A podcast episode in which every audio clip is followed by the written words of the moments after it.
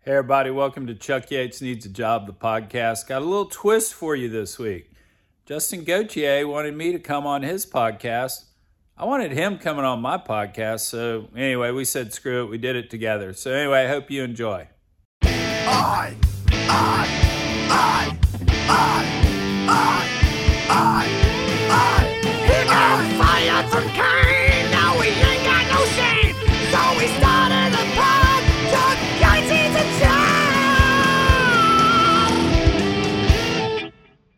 Hey everyone, welcome back and thanks for tuning in. I'm here at the Digital Wildcatters headquarters with my man Chuck Yates, he, him, his, uh, Galactic Viceroy at Digital Wildcatters. Viceroy. Viceroy. Viceroy. What is okay? So Okay. What the hell is here- that? Here, here's here's this. Viceroy.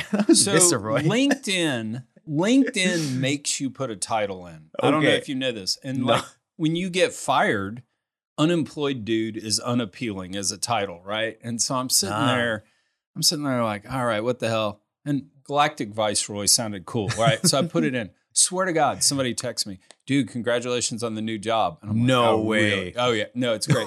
so I text back.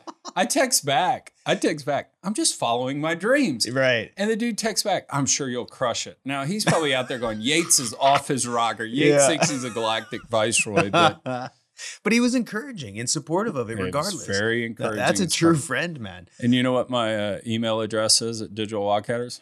Galactic Viceroy Viceroy. at Digital Wildcatters. Dude, so that that is hilarious. that's I- that. I have to ask, ha- Yeah. have you ever had the green banner open to work? I mean, are you into the banner situation? Like, what do you think about that?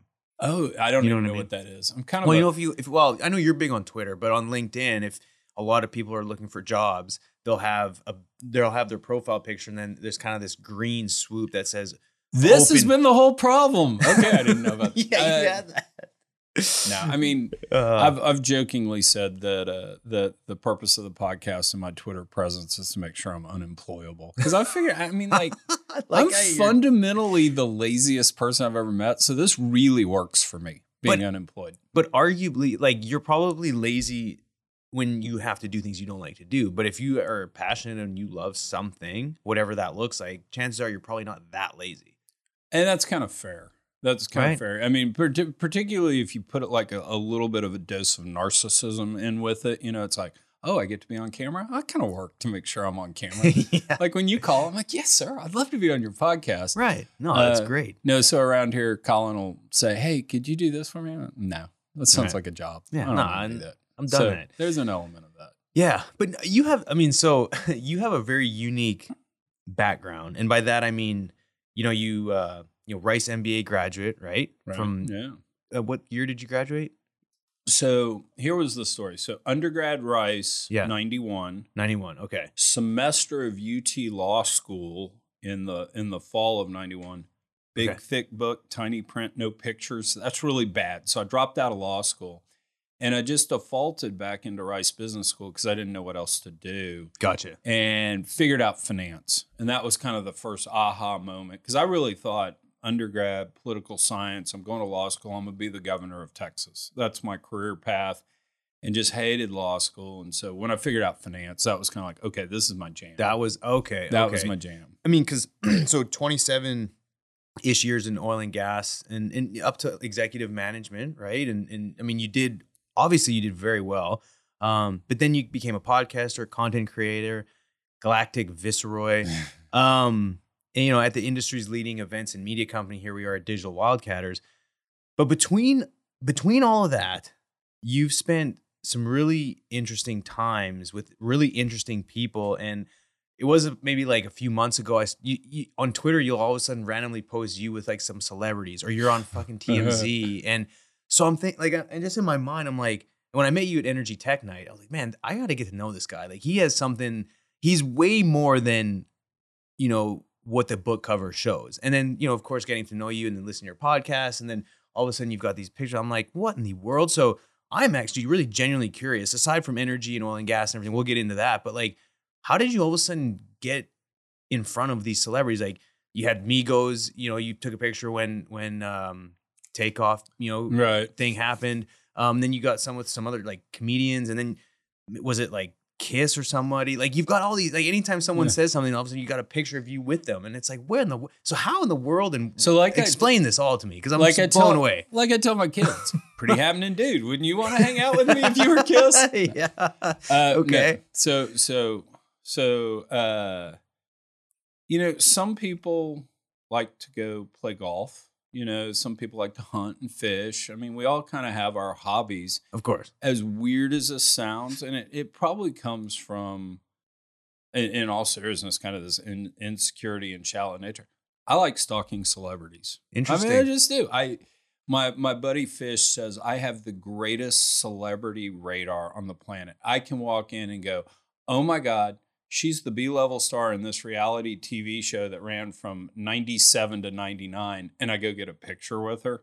what? And I don't know what it is, but anyway, it's so it's kind of fun. So, yeah. So okay. and and and and part of this actually kind of started with my brother. I've got three brothers. One of my brothers and I used to play a stupid game called "What do you say to a celebrity when you meet them?" And we would call each other at all hours of the night. And Huh. The the first manifestation of this uh, game was we were in the Houston airport. We're like walking out of the Continental Lounge. This is back before United Continental. We're walking out and we bumped into Peter Noone, who is the lead singer of Herman's Hermits. okay. And my brother Jay stares at him, stares, and it's kind of awkward because we literally do bump into each other. And Jay just starts screaming at the top of his lungs, Henry the Eighth, I am, I am. Because they had a song about, you know, a lady who had married, you know, seven Henrys and he was the eighth Henry. So Henry the Eighth is. So Yeah. we start screaming. And Peter Noone looks at us and goes, Oh my God, I'm going to get killed and runs off. and Jay's like chasing him through the Continental Lounge. I don't know what came over Jay. We were pretty drunk, but he's screaming, She would not marry a Dick or a Sam. So anyway, it was What? so funny Yeah. that we just started doing that. And so we would always walk up to celebrities and we'd have something funny to say or whatever. And kind of the pinnacle of that game is I saw OJ Simpson in the San Jose airport. And I go over there, I go, OJ, OJ, man, I got, and I kind of pull him down. I'm like, hey, man, I got a line on the real killers. And he looked at me, freaked out, and ran off. No way. Yeah, yeah, yeah. What? So anyway, Dude, it, it, it kind of nuts to go do that to Oh, OJ. Simpson is a Well, I didn't think he crazy. would kill me in the San Jose airport.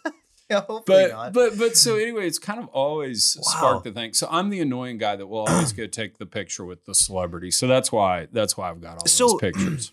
you you mentioned something earlier, and to tie into this as well, but you said you know maybe some of it comes from like insecurities or something like that. But like, so I read something not long ago, but it, there's there's two things that really fuel us to to sort of overcome or do something amazing, and a lot of it is based on our insecurities. Right. So what what based off of what you know about yourself because it sounds like you have a pretty good level of self-awareness.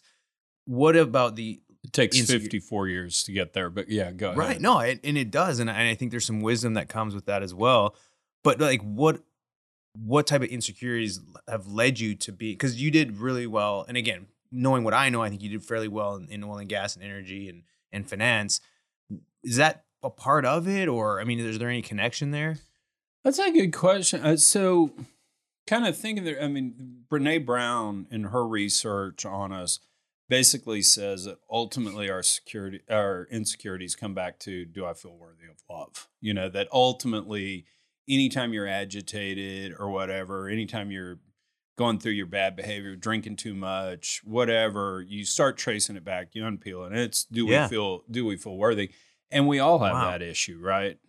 And Yeah. I think one of the things that kind of, you know, I wound up getting divorced after being married for almost 25 years. And one of the things I figured out from that was too much of my sense of self worth was wrapped up in my ex wife's approval. And so when that got denied, man, fucked me. I mean, Mm. I was just, I was a, I was a mess during the separation and the divorce, and kind of led to a lot of therapy. I've paid for more therapy than the gross national product of a third world country. Okay. Uh, you know, so you you you kind of kind of you you unpe- you you you peel that back, and in looking back, you're like, oh yeah, I was the kid that you know had to be the lead star in the high school drama play. You know, I was the I was the you know kid that was always seeking approval, and where that came from, Is it I'm the oldest of four boys? Was I just born that way genetically? But it's Mm.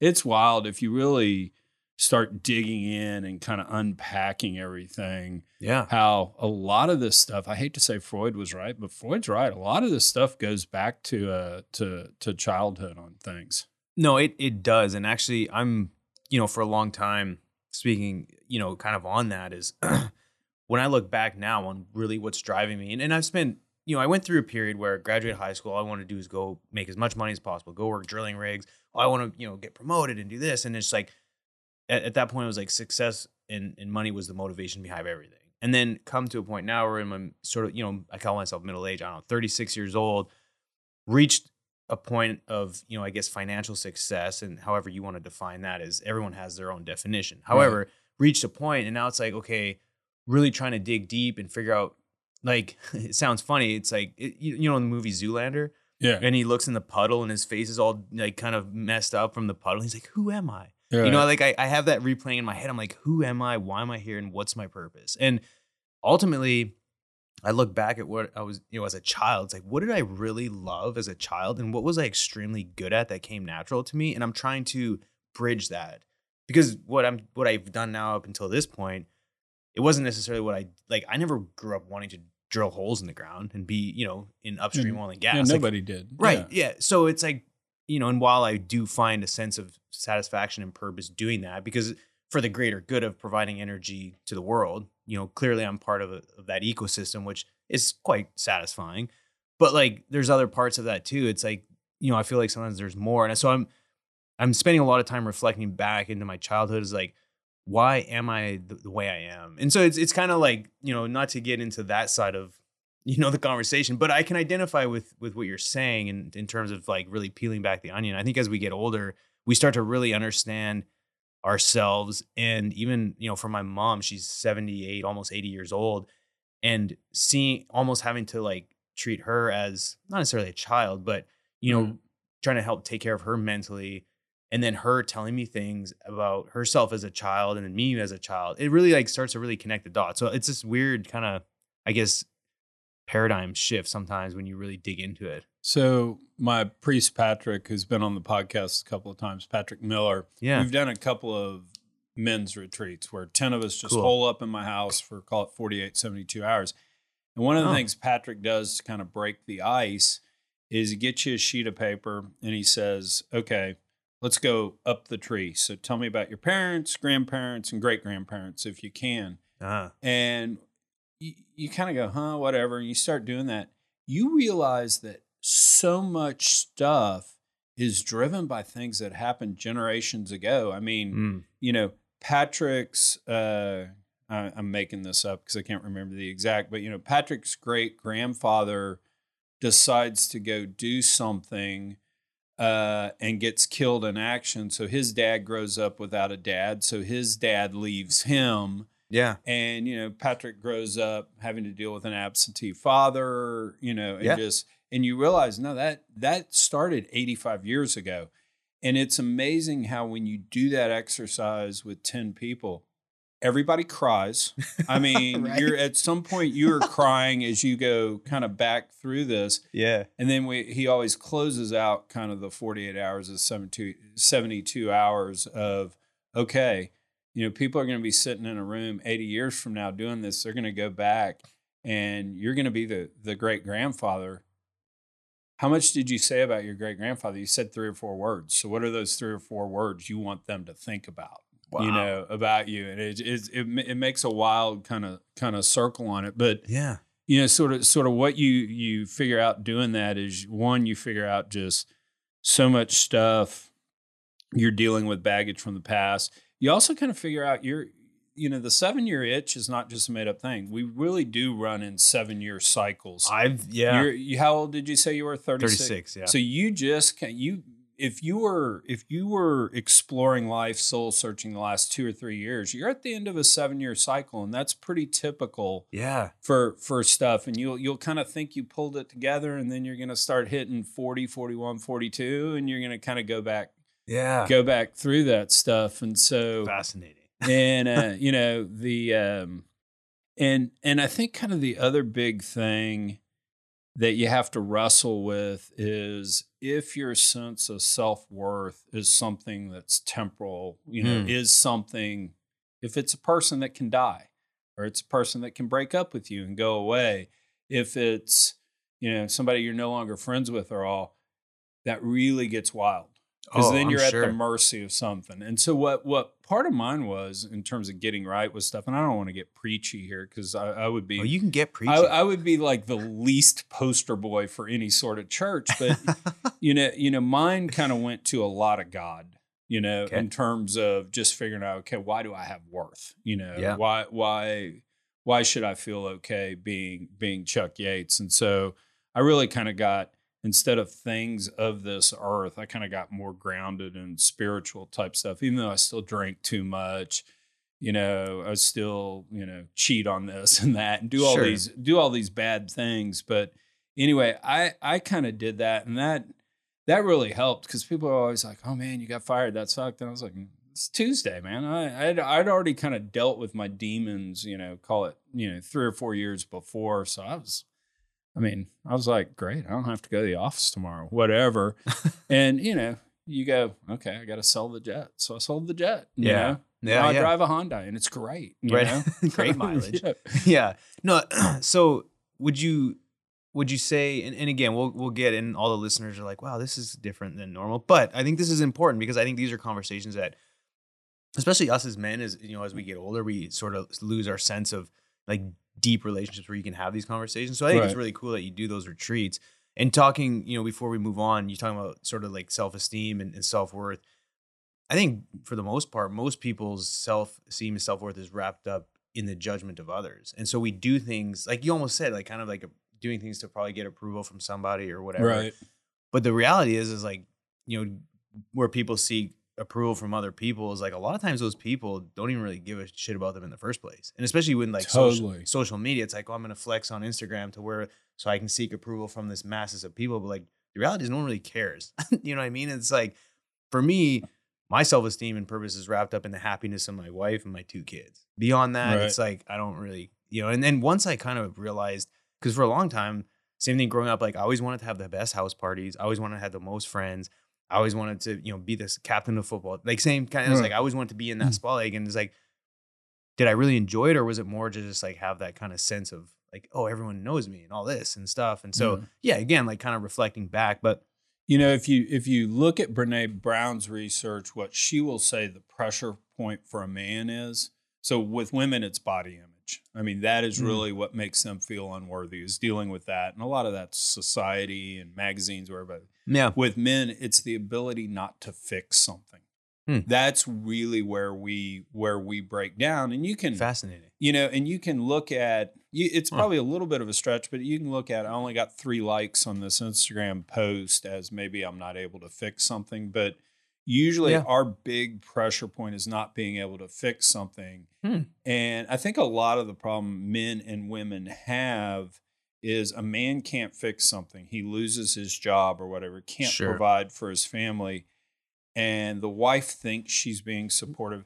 The uh, that's Colin's chair. He's got a he's got a he's got to pop it up. You know, he's so short. No, I- he's got to he's got to pump it up. I hit know? my leg on it and it just, it but- just does. sorry, I was a But- distraction. Yeah. But um, you know, a lot of times the women will say things like, "Well, you should work on your resume today," Mm, and they think they're being supportive. Actually, what the man hears is, "You can't fix it," yeah. and that's our that's our pressure point. And No, that- that's- that's that's, man, I- really hard to to navigate.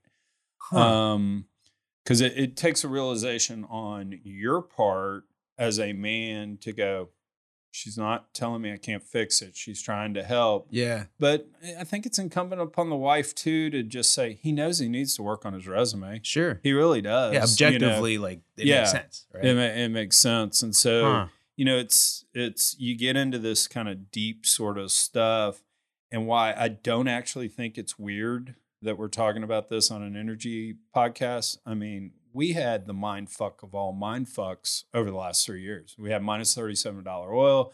Everybody lost their jobs. Yeah. I mean, there there was a lot of of mental health issues, Yeah. and so that's number one. You know, COVID did a number on all of us because of that. And number three, the boom and bust cycle of our industry, I don't think we've ever been mentally well in our industry. Over the you know s- since Titusville, we have not been well because it's always such a- boom and bust. Man, that yeah, You no, know, that's and so so I don't I don't think this is weird that we're we're actually talking about it. And what I've found on my podcast is when I do this type stuff, you know, it's so funny. Whenever I turn in a podcast around here, Colin's always like, "All right, how long is it? And did somebody cry?" You know, it's, It's like therapy sessions for us like, old "Hey, field we were- folks." We were hugging it out, but you know the, the the engagement I get with you know I, I did a my first podcast of the year was seven minutes long. I sat right there and recorded it on my iPhone, and I basically just said, "Hey, 2022 sucked for me. I don't know why. Nothing bad happened to me. Hmm. I may have been clinically depressed." I wasn't. I, I promise you. I'll I'll call if I'm going to jump off a building. It wasn't that. Yeah, yeah, You yeah. know, it's just kind of blue and a funk. yeah, and I kind of half-assed everything, and you know, I didn't have any consequences for my inaction. If I didn't drop a podcast one week, who cares? sure. Kind of half-assed that roast I do every year for charity, and we had the third largest take we've ever had and stuff. And I really didn't have to face a consequence till the girl I was dating dumped me, and dumped me for not being engaged. She dumped me for not being loving enough and all that. And quite frankly, she was right. I mean, I was half-assing the relationship and stuff. yeah, And so I had to really get right with my my I had to figure my shit out and dig into it. fair and I did a lot of that and I got this wild so kind of let's call it December 10th to New Year's Eve. I have this wild arc that has me on the road seeing Roger Krieger in Corpus at one point, going to the Selena Museum the next day to I swear to God, I had a burning bush moment on par with Moses, where I literally spoke to God. okay. Um, Tell us more about that. The uh, well, it's going to come out on Chuck Yates needs a wife. We're gonna Okay. So we're gonna We'll so- save it for so- that. So that's what I teased, uh, and I basically put a stake in the ground. Now I have to actually go film this thing, but. yeah. I teased. I said I'm going to tell the story of this because me and the girlfriend are back together. Congrats. So, uh, yeah, cool. maybe. I say that on her behalf, not mine. Sure, sure. But uh, but no, and so so anyway, I think just a lot of us in this industry have had to go through it because of the boom bust. And quite frankly, our industry's dangerous. I mean, you can literally die any day out in the field. yeah, and I no, mean, that's that- true. You can't say that for many industries. yeah you're under you're under that stress and so i i actually Yeah. think it's cool we're sitting here talking about this because i think the single best thing we could do to our industry is figure out some way to deal with our mental health issues Wow. um, No, I, I really do that and i don't know what that is i've spent some time thinking about it and i want to do something i don't know if it's you know is there an app we can have that sits there and helps monitor people so a company can say hey man i got i got to get justin out of there for a while we got to work on something is there Huh. you, you know because you're you're seeing as, as in everything energy is always 15 years behind everybody Yeah. unless it's you know a unless it is you know being the most technologically sophisticated to drill a well right Yep. we yep, do yep. that really well Right. bookkeeping we're 15 years behind we use ledgers still you know mental health type stuff a lot of industries are spending a lot of time focusing on that i mean yeah. uh, you know, uh, the girlfriend actually partner in a large accounting firm. I mean, if you, they they give you a quiz pretty regularly and they ferret out, oh, there's there's family member problems here for addiction, or there's you know money problems here, there whatever the mental health thing is, and they get and they've got therapists on staff that are hitting it Wow. you know, hey, you need to come to this session and stuff. And so there needs to be something like that in in oil and gas because we just It's it's very tolling on people. Would you say that majority, if not all, have people have a degree of mental health issues? oh, I think we all do. Yeah. I mean, I, I think we all do it at at some level, Right. and it gets pronounced, and and we figure out how to deal with it. This is kind of an interesting stat. I know you think I'm changing the topic, but I No, no. promise I'll bring it back. You know, when the Navy SEALs go out and look for potential candidates, Yeah. they actually go and try to find uh, people that had childhood trauma. You mentioned that in your last Oh, podcast, right? Okay, yeah, Yeah. I've talked about this before, and it's they want somebody that's dad abused them or whatever. because they're used to, to running in, on adrenal, adrenaline the whole time. That is yeah. No data to suggest this, and I'm not I'm not impugning anyone in the oil field because anyone in the oil field, greatest people on the planet.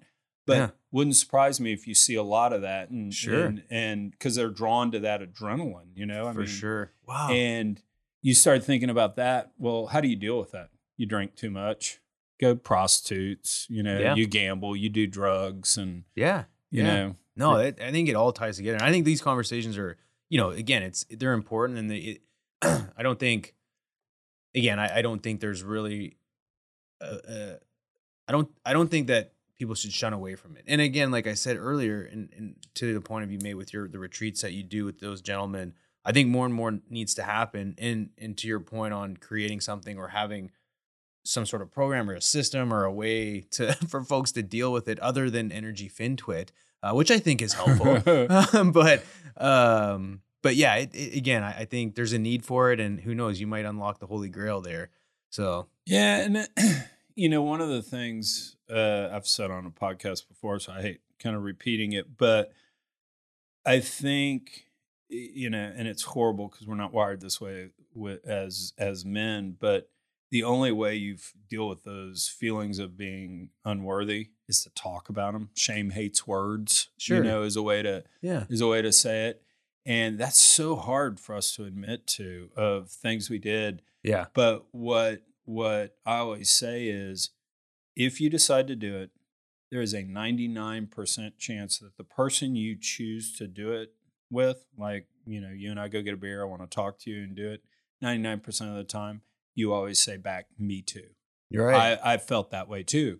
Yeah, the thing I love so much about my priest Patrick is I'll go fess up to these horrific things I've done in my life. And he always fesses up to something even worse. I'm like, dude, you're a priest. And he goes, I know it's really bad. I shouldn't do that. But Yeah, I mean, he's 'Cause, human uh, because uh, wh- I Huh. mean, I and and if there's one kind of message, and I'm being a little preachy here, but if there's one message, if you're feeling shitty, go talk to someone. Yeah. I, I advise go see a professional because there is a skill set of peeling back the onion up there. And Right, they they work off a certain cause. framework that can be Yeah. effective. Yeah, Yeah, but at a minimum, go talk to a friend, go talk to a buddy, because I've I've never had an instance where I've been embarrassed to admit something and I've fessed up to it and I've ever gone, oh shit, I shouldn't have done that. yeah. You know? Well, I think, in, in, and I know digital wildcatters, and you know, there's a lot of startup uh, activity happening, and that's one of the common denominators I find talking to CEOs of, or founders of startups. Is it's like it takes a toll on their mental health, and so I think you know, even you know, you, you tack on oil and gas to then starting a startup within oil and gas. I mean, you got to be pretty mentally tough to to be able to withstand. You know, it's kind of like a you know, Josh Young's. I, I always love Josh Young when he talks about bison interests. He's like, I'm like a bison into the storm. And it's like, that just like to me sums up oil and gas. It's like, we're always into the storm. Right. yeah. So, um, but The, it, the moment we're not having the storm, you know it's right around the corner. exactly. Yeah. Well, before we keep going, I do have to take a moment to uh, tell everyone about my new sponsor, Inflow Control. They're a technology company that helps oil companies improve the efficiency of oil production while reducing the industry's environmental impact with their autonomous inflow control valve technology. This technology improves oil production by reducing unwanted gas and water, which ultimately enables mature oil fields to be more profitable by supporting oil production from zones that would typically be bypassed. This provides companies and its stakeholders with lower lower carbon oil and higher profitability. To learn more, click the link in the show notes or simply check them out on LinkedIn or at inflowcontrol.no, hence uh, a Norwegian company. But no, they're a great group, so appreciate all the support there. Um, Hold on. go ahead. Let's let's do this because I seriously believe this. I know we've had a pretty good run of prices. We hit, you know, whatever 123, I think, was our high, and we're back in the 80s now, and Yep. that's a far cry from you know minus 37. Nickel and dimes matter. Yeah. They really matter, and we're Mm. shitty as a business about nickel and dimes. Hitting home runs, we do that great. We can go, you know, we can go drill a wildcat well and hit something. We can 3D seismic image something and all that. But the nickels and dimes, the block and tackling, kind of the plumbing and stuff, Yeah. really, really matters today. And if we want to be in industry and be around for a while, you got to do that. Yeah. No, And and so, that's that's that's why I love your sponsor on that. Yeah. no, I, I that appreciate it. shit matters. It does. I mean, if if you can help, if I mean, if you can reduce your water content in your oil production by way of you know deploying some technology that ultimately gives you better returns. And, and I mean, again, it may be ten bucks a day, but over the course of a, a field, especially you know if you extrapolate that over the life cycle of Yeah. a well, um, it matters. And, and like you said, I think- Walmart does it every day. You Yeah, know, I right. mean, So- tick on down the list of all the great American companies. They do it, and we don't do it in oil. We don't do it in oil and gas typically, and we wonder why Wall Street shits on us. Yeah. you know? So why is that? You think? I mean, I have my thoughts, but why do you think that is? We do a bad job at doing that. Um. So so I've always felt like, as an industry, we got dollars as a hedge, meaning, you know, generally speaking, higher oil and gas prices led to a recession, right? I mean, Mhm. it's a higher cost on society, right? Yep. And so, as an investor, you have a portfolio. So, I need to own some oil and gas in case it runs up to counter the rest of the, market. Notice in there, I didn't say, I need to find a well run company. I need to find a company that has a great play. I need to find, you know, it's Mm. no, I need a hedge. Yeah. And so, because of that, in effect, what you're rewarded for, if you're just kind of the hedge dollars, is you're almost rewarded for hitting a home run as opposed to doing that. Like, like Walmart, all they've ever done is hit singles and doubles. Mm. They've never really hit a home run. If you think about it, they opened it one store at a time Yeah. they squeezed this and that out and it's you know after 75 years they have this massive company Yeah. we the business have always tried to hit a home run. so we'll spend money trying to hit this home run but we won't spend money automating our land files so that we can save $20000 a year or whatever the case may be and so i think i think that's why we're historically we've been poorly run Mm. as a as an industry is because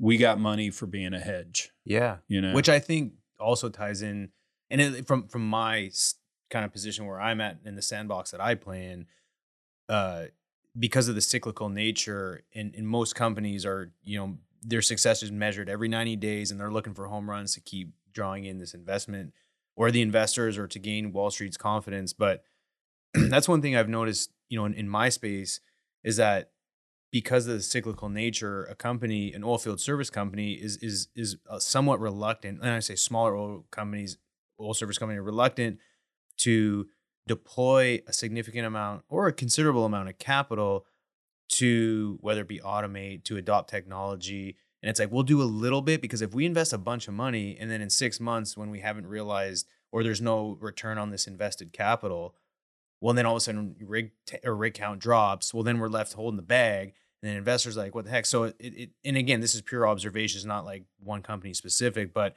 it's like we always do just enough to like make it to the next cycle without really taking like looking, okay, let's look at a 20 year horizon because we just don't know what's going to happen in six months. And so I feel like a lot of times we're going after these, and again, this is from from my stance on oil field services.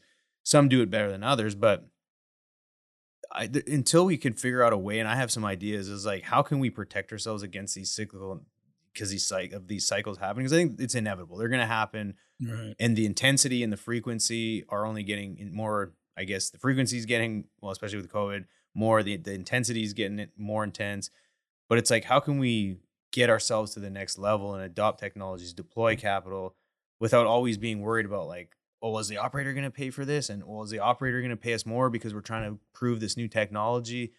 I mean, I, I don't know. I, I mean, I guess in saying all of that, I think we have a long way to go. And I think the cyclical, if we can figure out a way to reduce our exposure to these cyclical natures, and I think a lot of that's going to come through automation, being able to scale up and scale down without having to hire and fire thousands of people all the time because we're running on spreadsheets and we have everyone punching numbers in.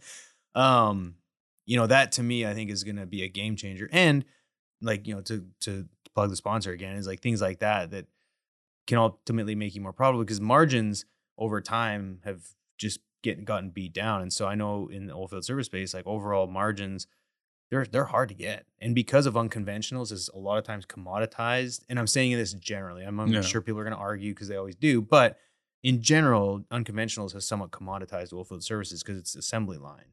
You know what I mean? It's just like go, go, go.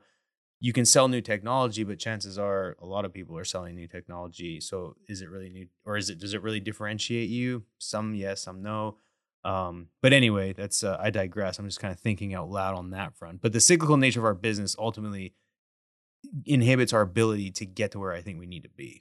Yeah, and and imagine what it does for young talent, right? Mm-hmm. Because I mean, at least the whole time in my career, the average age of the employees in the oil and gas business, if last year it was 42, the next year it's 43. I mean, you know, Yeah. attracting that young talent. If you think about it, you're going to a kid coming out of college saying, You're really bright, you're really smart, come work here. And you can get fired anytime the Saudis decide to pump more oil. Can't really figure out what they're doing this morning, but you know, right. you can get fired. And oh, by the way, it may take you 25 years to get promoted to vice president because we have this tenure track. I mean, we're really bad about tenure. And there's some justification for tenure. I don't know that I want a guy in charge of a rig who's been there two years, you know? of course. So, I mean, it's a dangerous industry. So, you do need to have experience. But at the same time, you know, I, I like to tell this story. There was a, there was a big data group at one of the large E&P companies, and a 23 year old data scientist, literally messing around on a computer, was digging into stuff and figured out just through data, probably had never even been into the field, figured out if you never if the pumper never put their truck in reverse, it would reduce wear and tear by 45% on the trucks. It would reduce accidents by 75%. No And way. so they just they redid all the pumpers routes where you never had to park and go in reverse. You were always able to drive forward. no kidding. And it it panned out exactly how she said. She's like, that's it. Huh. And you know, she figured this out and it saved all this money and she got a 5% raise that year. You know, where if she's at Amazon or Microsoft, she may be head of the marketing group you know, at 25. And so yeah. I think I think that's another element of this boom and bust is okay, you're going to take all the downside of a bust, but you're not going to get the upside of of stuff. And again, just adds to anxiety and, and everything else. Yeah. No. And God, I'm such a buzzkill. Here we are, buzzkill. But buzz the buzzkill hour. but but but I mean, it's again, these are all the challenges that we have to face and overcome. And I think you you, you talk about you know talent. I mean, again, I deal. I, I know a lot of folks on the drilling contractor side. You know, the drilling fluids world. To get folks outside of college or coming out of college, or even folks that maybe you know have come from rural America that are just hardworking, good Americans to get them excited about oil and gas is extremely tough. And back in the day, and this is one of the reasons I got into oil and gas, because as a roughneck, when I'm 18, I could go make double what my buddies are going to go make at working for whatever, some some retail store, or God forbid going to college. That was the last thing on my mind. And I was like, well, I can go make seventy five thousand dollars a year as an 18 year old with with like a barely passing high school grades. Sign me up. But nowadays, that's not even the case. And that's I think a lot of the challenge. Again, and I'm talking more specifically to like field folks is that before they could entice them with paying them like a ton of money, now a kid can go say work at I don't know below the belt. Well, that's a Canadian retail store, but anyway, uh, some retail store have a side hustle on their phone and make just as much as a rig hand going to West Texas, and Yeah. to your point, sacrificing their life every day yeah. uh, or six months of the year. So again, in, in talking to drilling contractors, like they're having a hell of a time trying to find people. You know, the EIA and all these other models show, okay, well, we're going to try and increase U.S. oil production to like 12.4, 12.5 by the end of the year, which is probably going to require a lot more rigs than we have now. I think we're at close to 800, 770 something. 775, I think. something Yeah, like that. and, and yeah. to, to to to get the hands required to service all the or to handle these rigs is uh it's gonna be super challenging. And so it's like can talking to a lot of the people there, it's like, well, we can't entice them by a bunch of money because our day rates are what they are and our margins are, you know, we're we're we're trying to hang on or recoup from COVID, you know, the, the pandemic and how we got beat down on pricing and everything else. And so we're in this like funny position. It's like we want to ramp up, but yet we don't like where are we going to find all the talent and the hands that are actually willing to come out and work hard on a drilling rig? Well, know. and think about it. Let's overlay Wall Street on this because it always comes back to the money. When they say it's not about the money, it's about the money, right? right? Yeah, it is. Uh, yeah, if you're trading, your public stock trades at three times EBITDA. How much incentive do you have to go get more EBITDA? None, Mm, right? If you're trading at 10 times EBITDA, I'm going to go get you a hell of a lot more E- EBITDA. We're going to go drill wells, all that sort of stuff. Okay. You know, and with oil and gas companies and the service companies trading at kind of historically low multiples, there is no incentive to go spend that money to get the field hand. You know, there is Yeah. no there is no incentive to go drill more oil. So that's why I think something's going to have to give. We're either going to have Hmm. to see multiples double uh, on in the U.S. for more people to go be willing to drill Yeah. because we're going to need this oil. Say what they want, we're not getting rid of oil anytime soon. Mhm. Or conversely, prices are going to double. Right. you know, they just have to because we don't we don't have the supply. you Yeah. know? So there there there's something there that has to give. Right. Uh, In sort of to on that, but pivoting a little bit with regards to energy, and, and I think we may have had this conversation in, in another sort of conversation, but have have you had any core beliefs around energy that you've changed your mind on over the last few years? I mean, with regards to the, the you know the the goal with to replace fossil fuels and this whole EV adoption. I mean, we're going through this you know interesting transition or whatever you want to call it. Everyone has their own name: energy expansion, energy this, energy that. But you know, for lack of better terms, this energy transition. Have you had a sort of had any sort of principal beliefs change, or have you kind of looked at things through a different lens as we move forward into this goal of being net zero?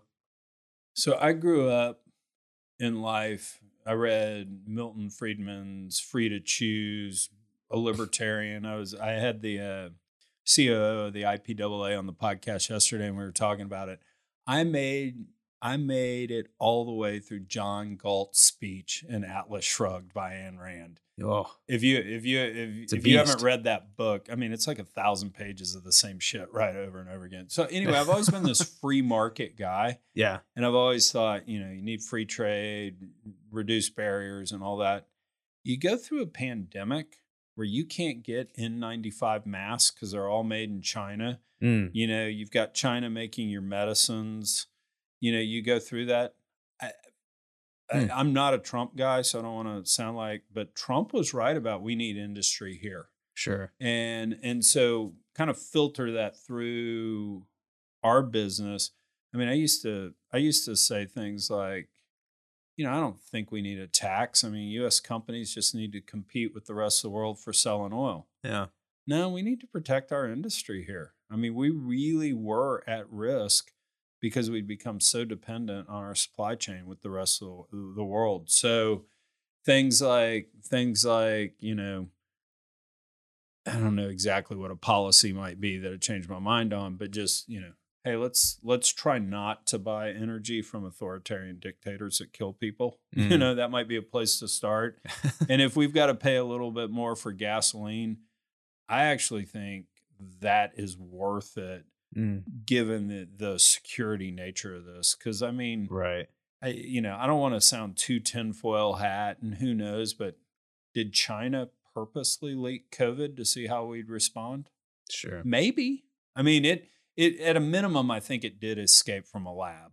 You know, I think Yeah. I think we've all Which I think of, is yeah. I think we've all kind of agreed that's probably what, and whether it was naturally occurring or created, it's not too far a stretch to think the next time it's going to be worse. And so, Yeah. so that that's been a that that's the big fundamental belief I think that's changed kind of with COVID and Yeah. thinking about energy. Well, it I mean it it exposed our dependencies on you know offshore everything, which to so to your point of- of bringing back you know bringing as much as we can here domestically. I think there's a bit of a trade off there, but I think in the long run, it's probably the safest bet.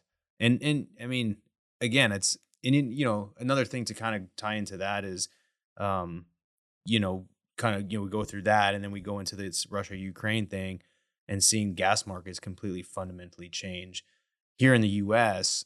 I mean, we're sitting on a gold mine, and one actually that was one thing I was wanting to ask you about is you had uh, Greg Kayne on recently, right. which was like threw me for a loop. I was not ex- like it was it was quite fascinating his stories um I will say and everything this. he's gone through. Go I've, kn- I've known Greg 20 years. okay. And I know that Greg believes every single word he said on both podcasts he's done with me. He did December of 2020, he did the original Buddhagate uh, podcast, and then we did the most recent one a couple of weeks ago. yeah. Greg really believes it. I will say this in defense of Greg. People are like, oh, he's crazy. He doesn't know what he's talking about and all that.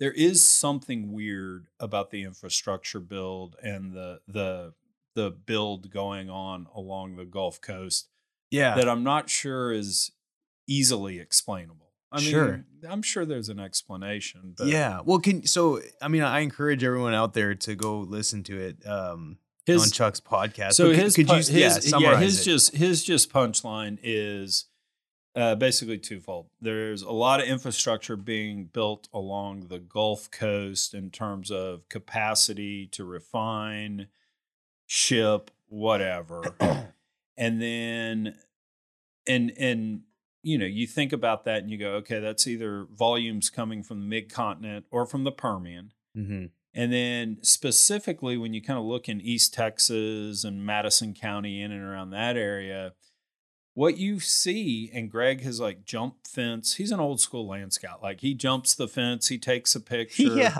A lot of crazy things have happened, but he has identified pipelines being put in that aren't on railroad commission maps. And I've seen pictures of it. So, you know, I you So know, it's cra- it's crazy. But what happens is if you look kind of at the map, you know, from the north through East Texas, basically you have six or seven pipelines kind of fan out around Madison County and then they gather back, call it around Cleveland, Texas. Yeah. If these are volumes from the Permian Basin, I mean, you just loop pipelines, right? You mm. don't go and get multiple right of ways and do all this crazy stuff. If it's coming from the mid continent, same thing. You just build a bigger pipeline and you stick it right next to the existing pipeline. And the fact it's fanning out and these big pipes are being put in the ground, that is weird. Right. I will I will give Greg that. That and, is weird. And so what is And so his take is his original take back in December of 2020 was EOG had figured out in the Buddha they had the largest um, onshore oil field ever discovered, and they were being quiet about it to go build the infrastructure. Um, and then his follow up to that is there's a play going on um, in kind of Leon County, Robertson County, the deep Bossier, and Comstock's big in there, Yeah. Big in there yeah. and they're drilling these big huge gas wells and uh, so his whole take is you know this is this fundamentally huge supply source that's why they're building all this infrastructure and Hmm. the market will catch up at Yeah. some point and figure out that he's right Wow.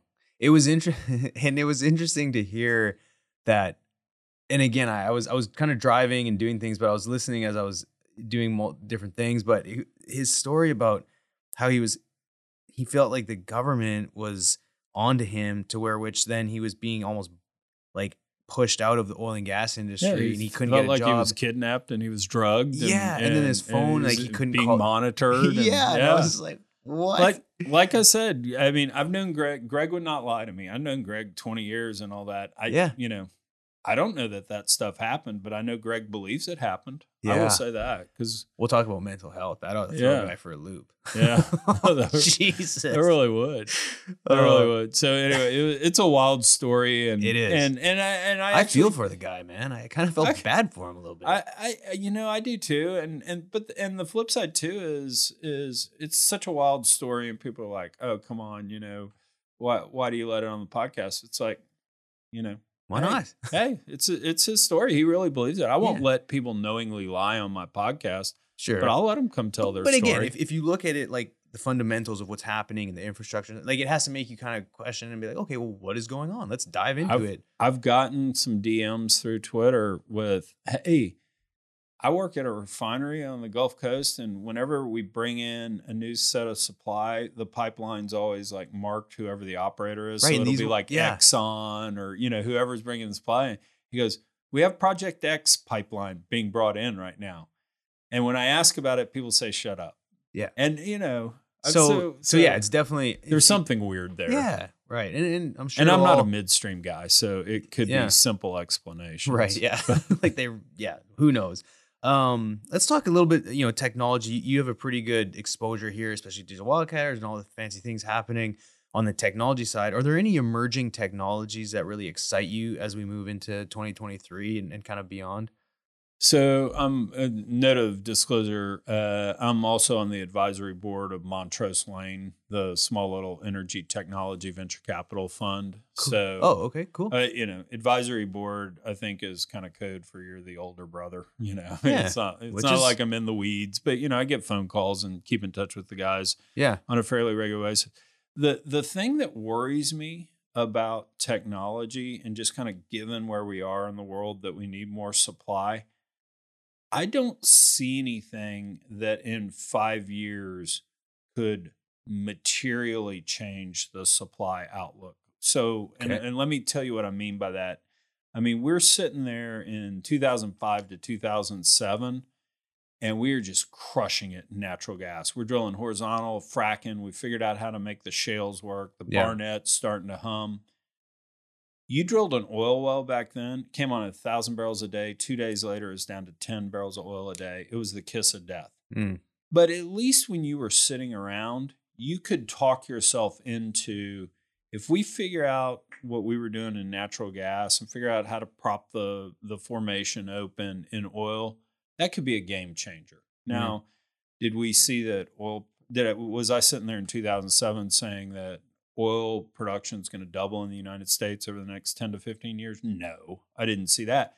Yeah. But at the time, if you told me that was going to happen, I say, "Oh, okay. Well, it would be because of this."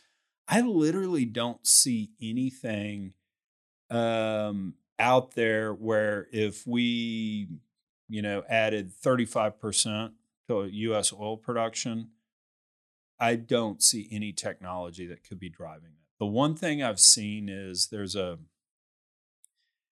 I don't even know. It, it, I think it's radio waves. There's this radio wave, high intense radio wave frac that's supposedly just rubbleizing the hell out of rock Mm. and leads to greater recovery factors and higher IPs.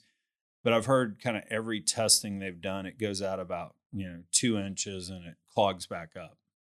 But outside outside of that, that's what I worry about. So there's there's a Yeah. ton. We could sit here for the next two weeks talking about nickels and dimes type technologies that are really cool. Like, you know, there's so much digitization to do across our industry. I mean, Which I think ties into the efficiency of how Exactly. we operate. But Exactly. nothing. I don't like see a game changer. Do you see a game changer? You're closer to it than I am. I, uh, I I mean, again, I'm let's, on. let's take this. We are at 19 million barrels a day of U.S. production and call it 2033. yeah. What caused that? Yeah. Outside of price running, and we just threw rigs at it. I mean, was there a Yeah, I mean, uh, technology that caused it? Other than a massive play offshore or something. I mean, I yeah. Again, That's I just don't. finding the rock. Well, of course, but to yeah, to Yeah. so to your point, no, I don't. I don't. I mean, is is there? Yeah, I don't know because ultimately, and no, it's tough, right? Because if you look at like all the tier one acreage, and you look at a lot of the, you know, production rates per you know well drilled, looking at some of the EIA data that they've put out. over time, I think it peaked maybe a few years ago, but that's slowly dropping off. And so people are now like, you know, the abundance of cheap the, the cheap barrel is not necessarily there anymore. And so it's like we're having to go on this fringe acreage and now this consolidation's happening to try and so so You know what's with that- interesting about that data? I'm sorry I cut you Yeah, off, no, no, no. but I find this fascinating because I did that same thing. So let's go back to, I don't know, pick a number, 2012, 2014, and look, you know, all the way to call 2018. Initial production rates out of oil wells were up 30%, 40% each year, right? Yeah, I mean, you were just getting better. Yeah. you were drilling longer, bigger fracks, figuring it out. And then call it like 18 and 19 or 17 and 18, somewhere around there. It Yeah. was up, call it call it 20ish percent. You know, so it was definitely the the the acceleration rate was declining. It was still up. yeah. If you took out Exxon and Chevron drilling in the Permian, and the thesis there is they were just late to the game, right? Okay. They watched everybody else do it. Uh, kind of whatever it was, 17, 18, or 18 and 19. Uh, it was actually the IP per well was declining 10%. Really? And so that so basically so they pro they held they propped it up for longer. yeah, the production increases we saw doing the global numbers was really just Chevron and Exxon deciding to drill their really good acreage in the Permian. But if Huh. you looked at just kind of pure technological impacts, yeah, we peaked in like 16. You no know, kidding. Fascinating. isn't that yeah. wild? Yeah. No, it is. Which, which again, it's like we're gonna have to figure something out because with declines and now that this sort of data coming out, it's it's like I don't. I mean, I don't know how we're gonna get to. Well, I, I guess I, like even to get to 13 million here in the U.S., which like a good. I don't know how much of that is Alaska. I think it's like half a million a day, but in the lower 48 unconventionals, I don't know how we would how we're gonna get more than that. And if you look at global oil demand, which is arguably going to peak in anywhere from two to 10 years, depending on which report you look at. But the demand's still going to be take there. the over on that. Do what? I'll take the over on that. We're not we're not peaking anytime soon. I know. I did a I did a poll on on LinkedIn and was like, you know, when when do you expect you know peak demand to hit? And you know, it's just the the the comical relief I got from everyone's inputs, which again, no one knows. But right. I would argue too is like it's not anytime soon. Although to saying all that, I mean, and again, maybe I'm somewhat biased, but like I just can't see a case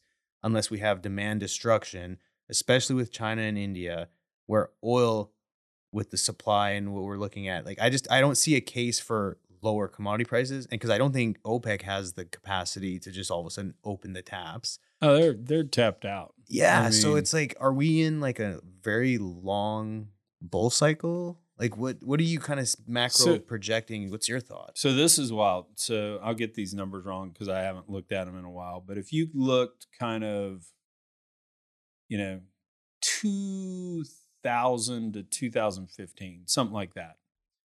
Basically, and I'll kind of make up those numbers, but the- relative of these numbers is more important than the actual number. I want to say in the kingdom, the Saudis had 50 rigs running, 75 rigs something like that Mm-hmm. and that was made sense, right? A well would bust. They need to drill another one, maintain pressure, whatever they had to do, right?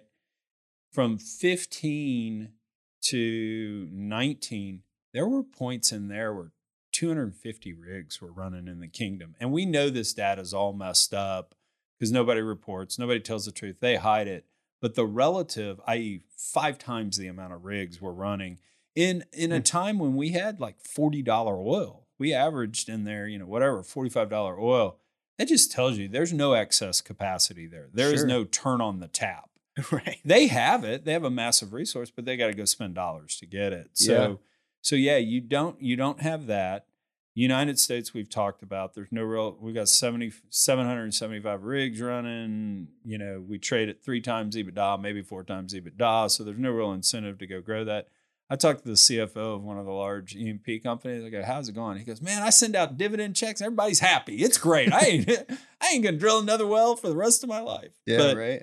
you know so you have that so it it comes down to to demand and believe it so i was a big bear i thought the recession happened this year i mean like Okay. great depression level stuff i mean i thought europe uh, was going to drag us because you know people don't realize 20% of the s&p 500 earnings come out of europe and when you look Mm, Okay, at the didn't know that. FANG stocks, like you know the the high flyer technologies, it's even more of their earnings come out of Europe.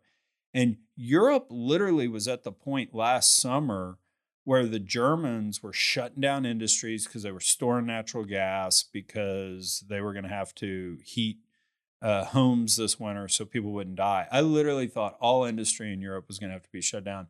And we got bailed out by global warming. We had the warmest Yeah. winter in Isn't Europe since 1881. yeah. So God really might be European. Uh, I, I get I get this. So I mean, like Goldman Sachs has even come out and taken a European recession off the table. They they Right. think Europe's Yeah. going to grow, I don't know, 0.5 or 0.6 percent. So not a lot. Yeah. But, you know, if we get through that, barring some weird COVID reemergence thing, and, you know, the history, the, the thing that got me about Fauci is Fauci could have come out and said, you know, this is a new virus, but that's like saying this is a new baby. Mm. Yes, it's a new baby, but we've had a lot of babies on this planet. We know a lot about babies. So, generally speaking, here's what's going to happen.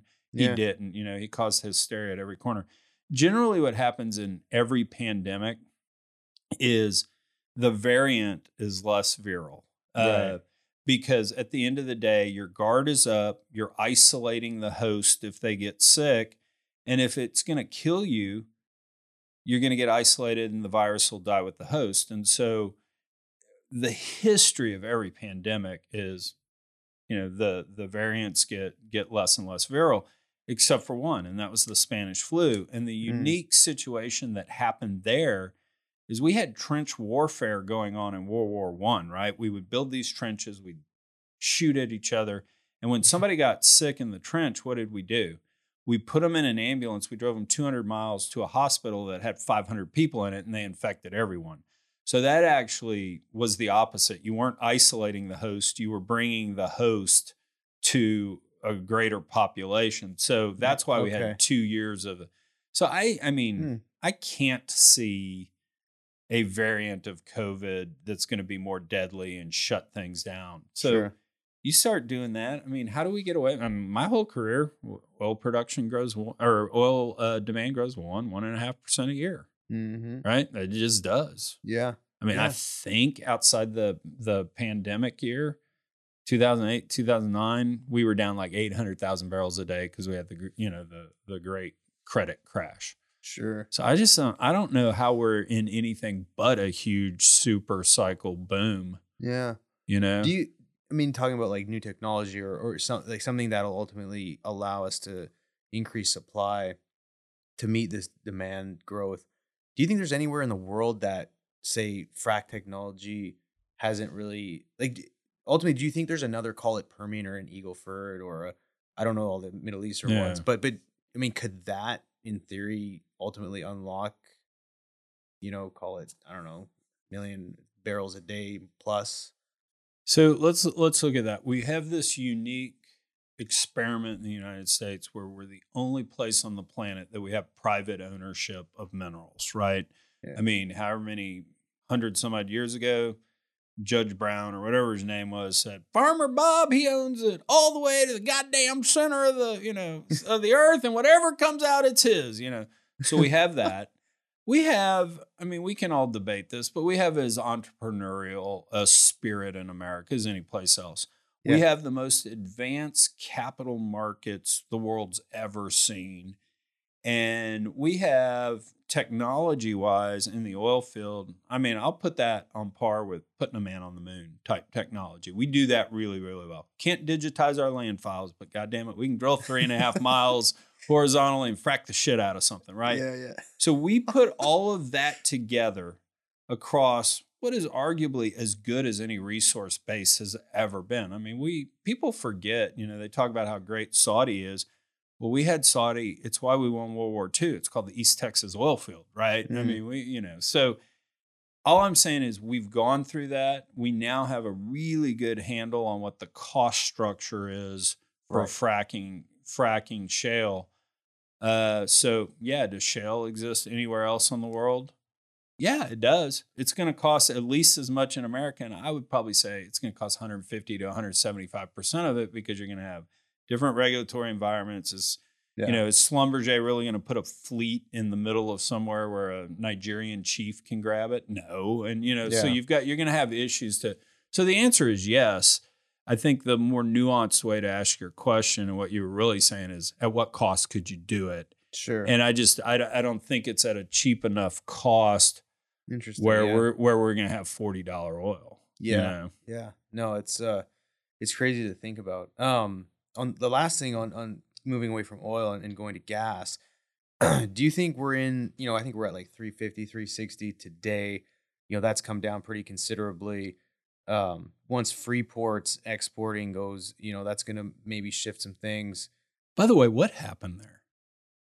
I don't You know? I read the headlines, man. I don't I gotta- read I read it too. It's just weird. Yeah, I don't know. I don't We're have enough delayed a little more. We're delayed a little more. Yeah. You know, It'd be interesting. I mean, again, I I- don't know. I, I mean, because it was supposed some- to be January. Now it's February. Now, it just keeps it. And you know, you never get a straight answer exactly on what happened. And may, and maybe I just don't know about enough about it. But Yeah. you know, my my tinfoil hat's been on for a while, and so you never. I'm know. just. Was it a massive cyber attack or something? Anyway, there, there's, it's just strange. I yeah. the the thing I've heard kind of from industry stuff that maybe the reason it's clouded in a little bit of secrecy is just they have such young, inexperienced workers running around that somebody did something stupid and they don't want to have to fess up to it. But I mean that that's that's could be right. Yeah. I mean that we're running into that all the time. It's just yeah. the younger, Anyway, and didn't mean to divert you off. No, that, no, but that- yeah, that's wild. I don't get it. But do you think you know? Do you think we're in a in a position where we're going to see elevated gas prices for an extended period of time, or do you think you know we're like where do you think gas is going? I guess is Yeah. the question. You know, it's wild. So you're young. You know, God, I felt old saying that. Let's You're so just young. let's just cue up "Glory Days" by Bruce Springsteen in the back. Glory Days. No, Yeah. you're you're young, but like 20 years ago, kind of before the shale boom, all that mattered to natural gas price was the weather. I mean, Chesapeake and Aubrey hired these NASA level scientists Yeah. to go study the weather so he Huh. could figure out when he should hedge and all that. Weather is all that mattered. And then all of a sudden you're Huh, busting yeah. shales up and weather didn't matter. You never ever have heard a weather report talk about natural. Well, it's back. yeah. Now weather matters again because Huh. uh because you know we do we do kind of f- we basically, you know, fill up all during the summer and then we withdraw all during the winter yeah. and uh and and weather now matters and so it's really hard to guess kind of the the weather on stuff Yeah. um i i will say this i mean i think we've got enough gas in the marcellus and the haynesville that we can supply we could supply the world for 50 years if we wanted to if we if we committed to Right. all the export put the pipelines in and that so Well, so, the Northeast, you know, and then we have some activity up there, and so we're tied in pretty pretty heavily. And, and I know the digital wildcatters, you guys, you know, are, are in tied in with, you know, or have good conversations with people who understand that side of it. Um, just the, the takeaway capacity and then just the infrastructure there, they they are up against quite a bit of headwind, aren't they not? Like with in terms of pipeline capacity and their willingness to actually, you know, deploy enough capital and, and power to increase Well, they have they have big bad government just flat out telling them no. I mean, if you think about this, Massachusetts had days this winter where a third of the heating in that state was done by heating oil. Mm. I mean, Yeah, heating oil crazy. is crappy for the environment, right? I mean, I'm I don't mean to trash heating oil, but you know, it's a hydrocarbon. There was a way, there's a reason why we moved away from it. yeah, we import LNG into Massachusetts Yeah. at the Everett facility. And it's, you know, and could we send, and it's hard to get a good number on exactly how much we're importing there kind of post pandemic, but pre pandemic, it was, I don't know, 50, 60 BCF a year or something like that. You know, at one point we, we imported Russian LNG there. I mean, is that just not crazy? Mm. when Toby Rice has more natural gas than he knows what to do with, we could run a pipeline up there. I bet if we uh, put oil filled Rando in charge of it, he could have a pipeline built in six months. Phil you know, Yeah. he could have it. He could have it built there, and we could supply Massachusetts. And you know, Yeah. and it's the government saying no. Yeah. Um, so that's that's kind of the really hard part about the natural gas story is just what is our government going to do? Yeah. because those artificial constraints like that, you know, Well, and which I think supports a, a good case for the Haynesville to be long and strong too. Now, I mean, I don't, but with where they're at positioned, but you know, uh, you know, close to the Gulf and all the rest of it, like they they have a. I mean, the Haynesville to me is is uh is kind of a unique breed in itself. It was kind of died off, and then now it's just screaming. I think next to the Eagle Ford, it's got the third highest rig count for, in the bay. You know, yeah. for all major basins, and um, anyway, Nine dollar gas will do that.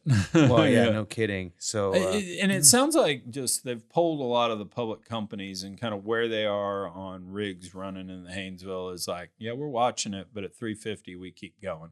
you Okay. know? No, I, I mean that's that's good to know. Um, going back to sort of the, the the the public side of things, last year, you know, everyone did, or I say everyone, a lot of people did really well, paid down a ton of debt.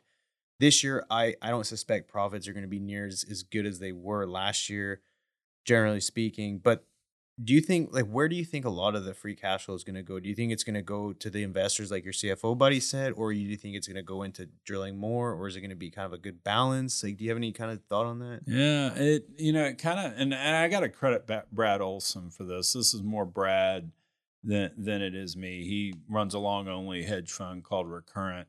And Brad's take that I've I've alluded to a few times on the podcast is just show me your incentive and I'll tell you what's going to happen. And Mm. so at three times EBITDA, you're going to send checks to your shareholders and you're not going to do anything. At 10 times EBITDA, you're going to go pick up rigs Yeah.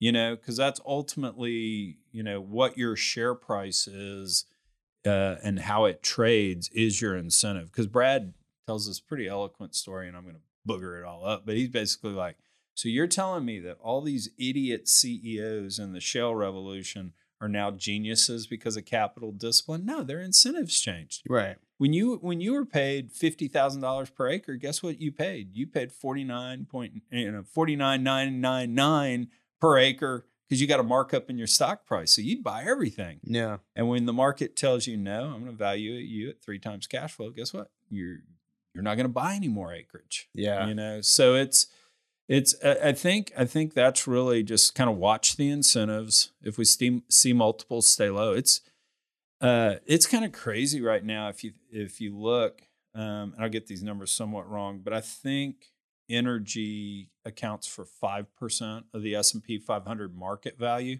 Okay. but fifteen percent of the earnings.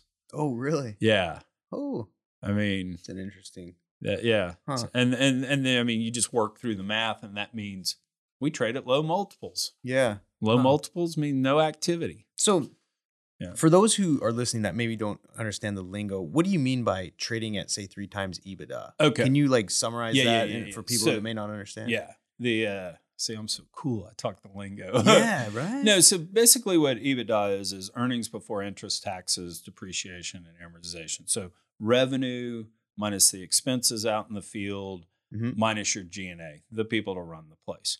So that number um, is the don- denominator.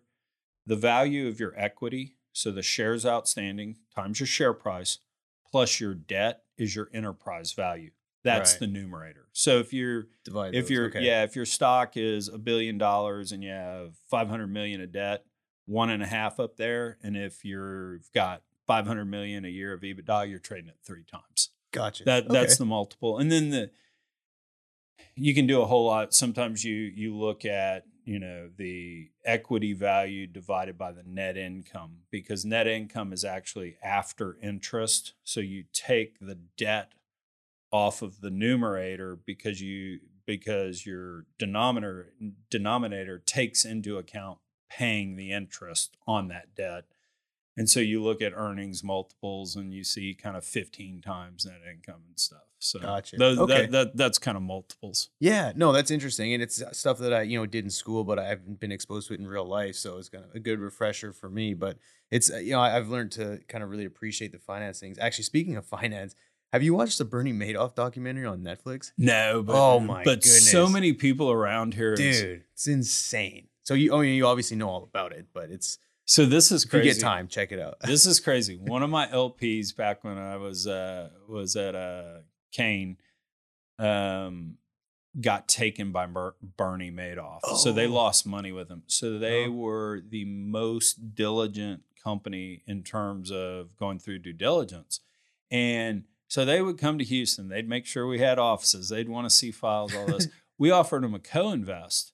You know, it's like, hey, this oil and gas company needs two hundred million dollars. The fund's going to put up one fifty. We need another fifty, and we're going out to our investors. Who wants in? Yeah.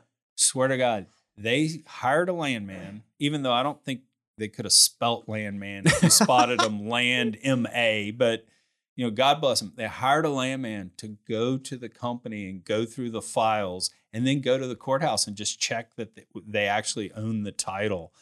And it was all in response to we got taken by Bernie Madoff. You know, I mean, Kevin Bacon lost, you know, his net worth. You know, I think he lost 50 million bucks with him. I Oh. mean, it's just crazy. And you know what's so crazy about that?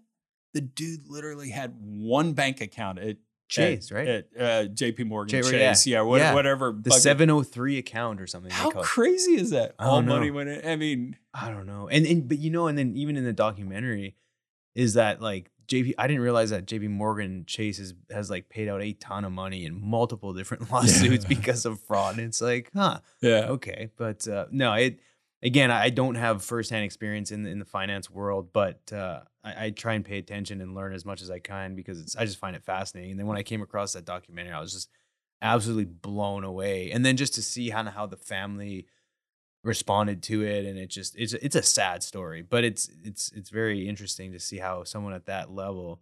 And like I think it was like twenty some odd years, it ended up being like a 80 million, 80 billion dollar Ponzi scheme. Like it's, It's- just crazy. So, man. I mean, here's the par- public service announcement. You want someone that is slightly above average as an investor. If someone is beating uh, the index of some sort by a large number, they're taking more risk than they're representing to you. If Hmm. they're not as volatile as the market is, they are taking more risk than they should. And so, if somebody walks, if I if, if I do this, if I walk in and say, "Man, I'm generating 30% rates of return on, you know, this and the index is like 10," I'm lying to you. right. I'm cheating you. I mean, if I come in and say, "Hey, you know, the last 25 quarters, I've beaten the average, you know, 18 out of the 25 times, and the average has been up 12%, and I'm at 13.2. You're like, okay, I can buy that. Right. prob- you may be smarter than the average bear. If you're two exit, they're stealing. Right, It's I know. It's not that hard. yeah, I know. That's there are just- no free lunches in life. That's so true. And and yeah, to think I mean, that could be a whole nother podcast just to talk about the psychological issues he was dealing with. But uh nonetheless, Chuck, this has been good. I feel like we could keep rapping all day. Um, the last question I do have, and then I want you to tell us about all the upcoming events for Digital Wildcatters. Um, is there anything, I mean, you're a pretty open book, but is there anything about yourself that not many people know about, whether it's any unique hobbies or anything like you do on the weekends that you kind of keep to yourself because it's just a personal interest? I mean, anything kind of unique? I hadn't talked about. People are like going, God, that fucker says everything. uh, um, a a uh, a uh, a a story that I haven't told um, many people. Um, sh- shoot. Well, the, the, Yeah. the celebrity stalker thing's pretty cool. Yeah, no, no, that's uh. I mean, so- that's unique. So, um, a few people have heard this story. Um, I uh, I like it though. It's the first time I ever met Bret Michael because I have unnatural man love for Bret Michael of Poison. okay. I mean, just beside myself, uh, man love for him. And so, like, we get backstage, and I walk in, and I'm just kind of like bubbling. I'm like, "Hey, Bret, I know this is kind of gay, but can I have a hug?" And he looked at me and goes, "Dude, that's totally gay, but bring it on." yeah. And anyway, dude hugged me. So anyway, Bret, Bret I've, Michael. I've, I've So- been backstage and hung out with Bret five times. He, I don't have his phone number. He doesn't know who I am. But when I walk in, it's kind of like, oh, that's the restraining order guy we need to get. But what? Uh, so, what about him kind of just like interests you? um, and I'm gonna say this with love, even though it's gonna sound like I'm trashing the guy. I have a picture on the second floor of my house. I've I've kind of my rock and roll room. I've got this bar and everything, and Yeah. It's from a Bret Michael concert when him performing solo. He is wearing a Bret Michael t-shirt.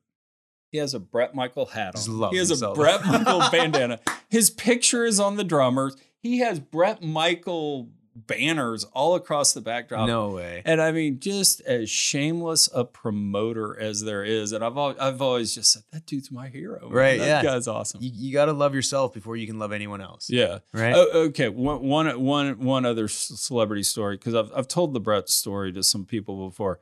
Uh, worst celebrity ex, uh, encounter was actually, believe it or not, Dan Aykroyd. So I walk up to Dan Aykroyd. It's the opening of the House of Blues in Houston, and he's there and he performs. And I go up to him. I go, "Oh, Dan, I'm a big fan. Ghostbusters, Doctor Detroit, love you." He goes, "What the hell do you want?" I go, uh, "Can we grab a picture?"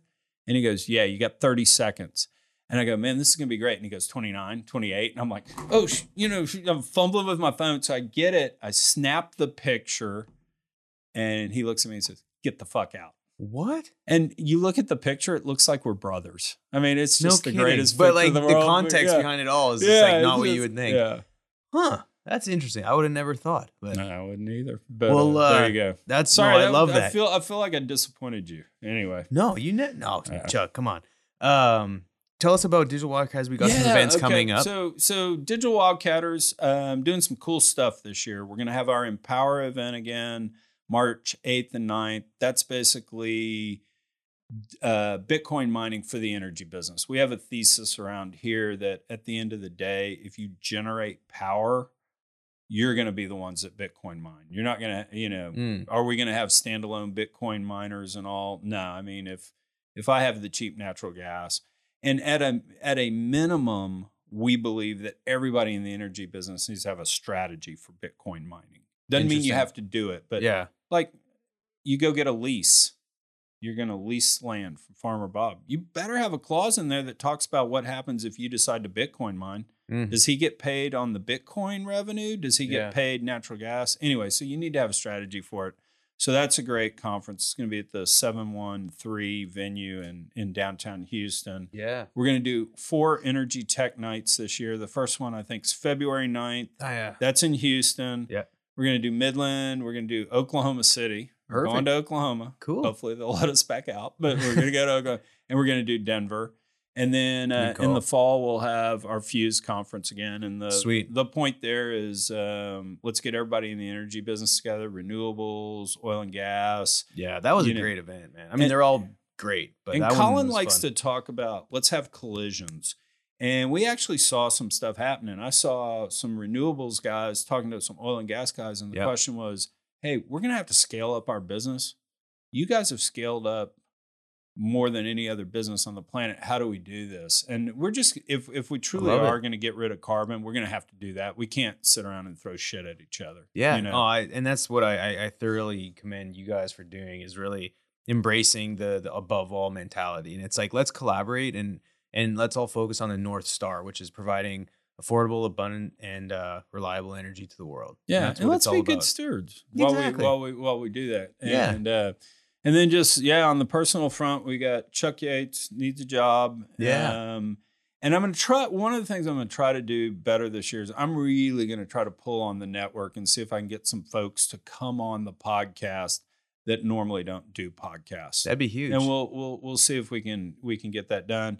Then I'm also going to do. I alluded to this on the first podcast of the year. I'm going to do an arc of Chuck Yates needs a wife, and that had originally kind of started out as this dating show for Chuck. anyway. yeah, But but great, but man. where it where it's going to go is I'm actually going to talk about kind of this this journey I went through, kind of from you know I think we were talking about it earlier uh, from sort of the middle of December to the end of December, trying to trying to figure out my bullshit and all that. And nice. so hey, you'll get her it's it's going to have equal parts like Saturday night live skits that are going to be really funny no way. and then but then I'll get real. I mean, Yeah. I'll sit out with Priest Patrick by the fire and talk too much and share more than I should. So Hey, you need to do it, man. It's not easy Yeah. to pour it out, like we said.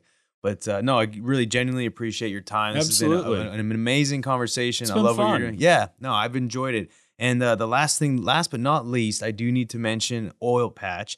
Uh, well, the Oil Patch. Uh, it's going to be your new daily energy news in five minutes or less. Uh, speaking of Oklahoma, it's a group out of there that are doing it. Um, from the latest breakthroughs to the most bizarre stories, they're going to be your go-to source for all things energy. Think hustle or morning brew for energy. Um, they're having a blast doing it. It's going to be entertaining. So please do them a favor and subscribe using the link in the show notes or go to theoilpatch.co. Uh, appreciate the partnership there. And for everyone out there, always remember everyone deserves access to energy, and we is greater than me. Thanks, everybody.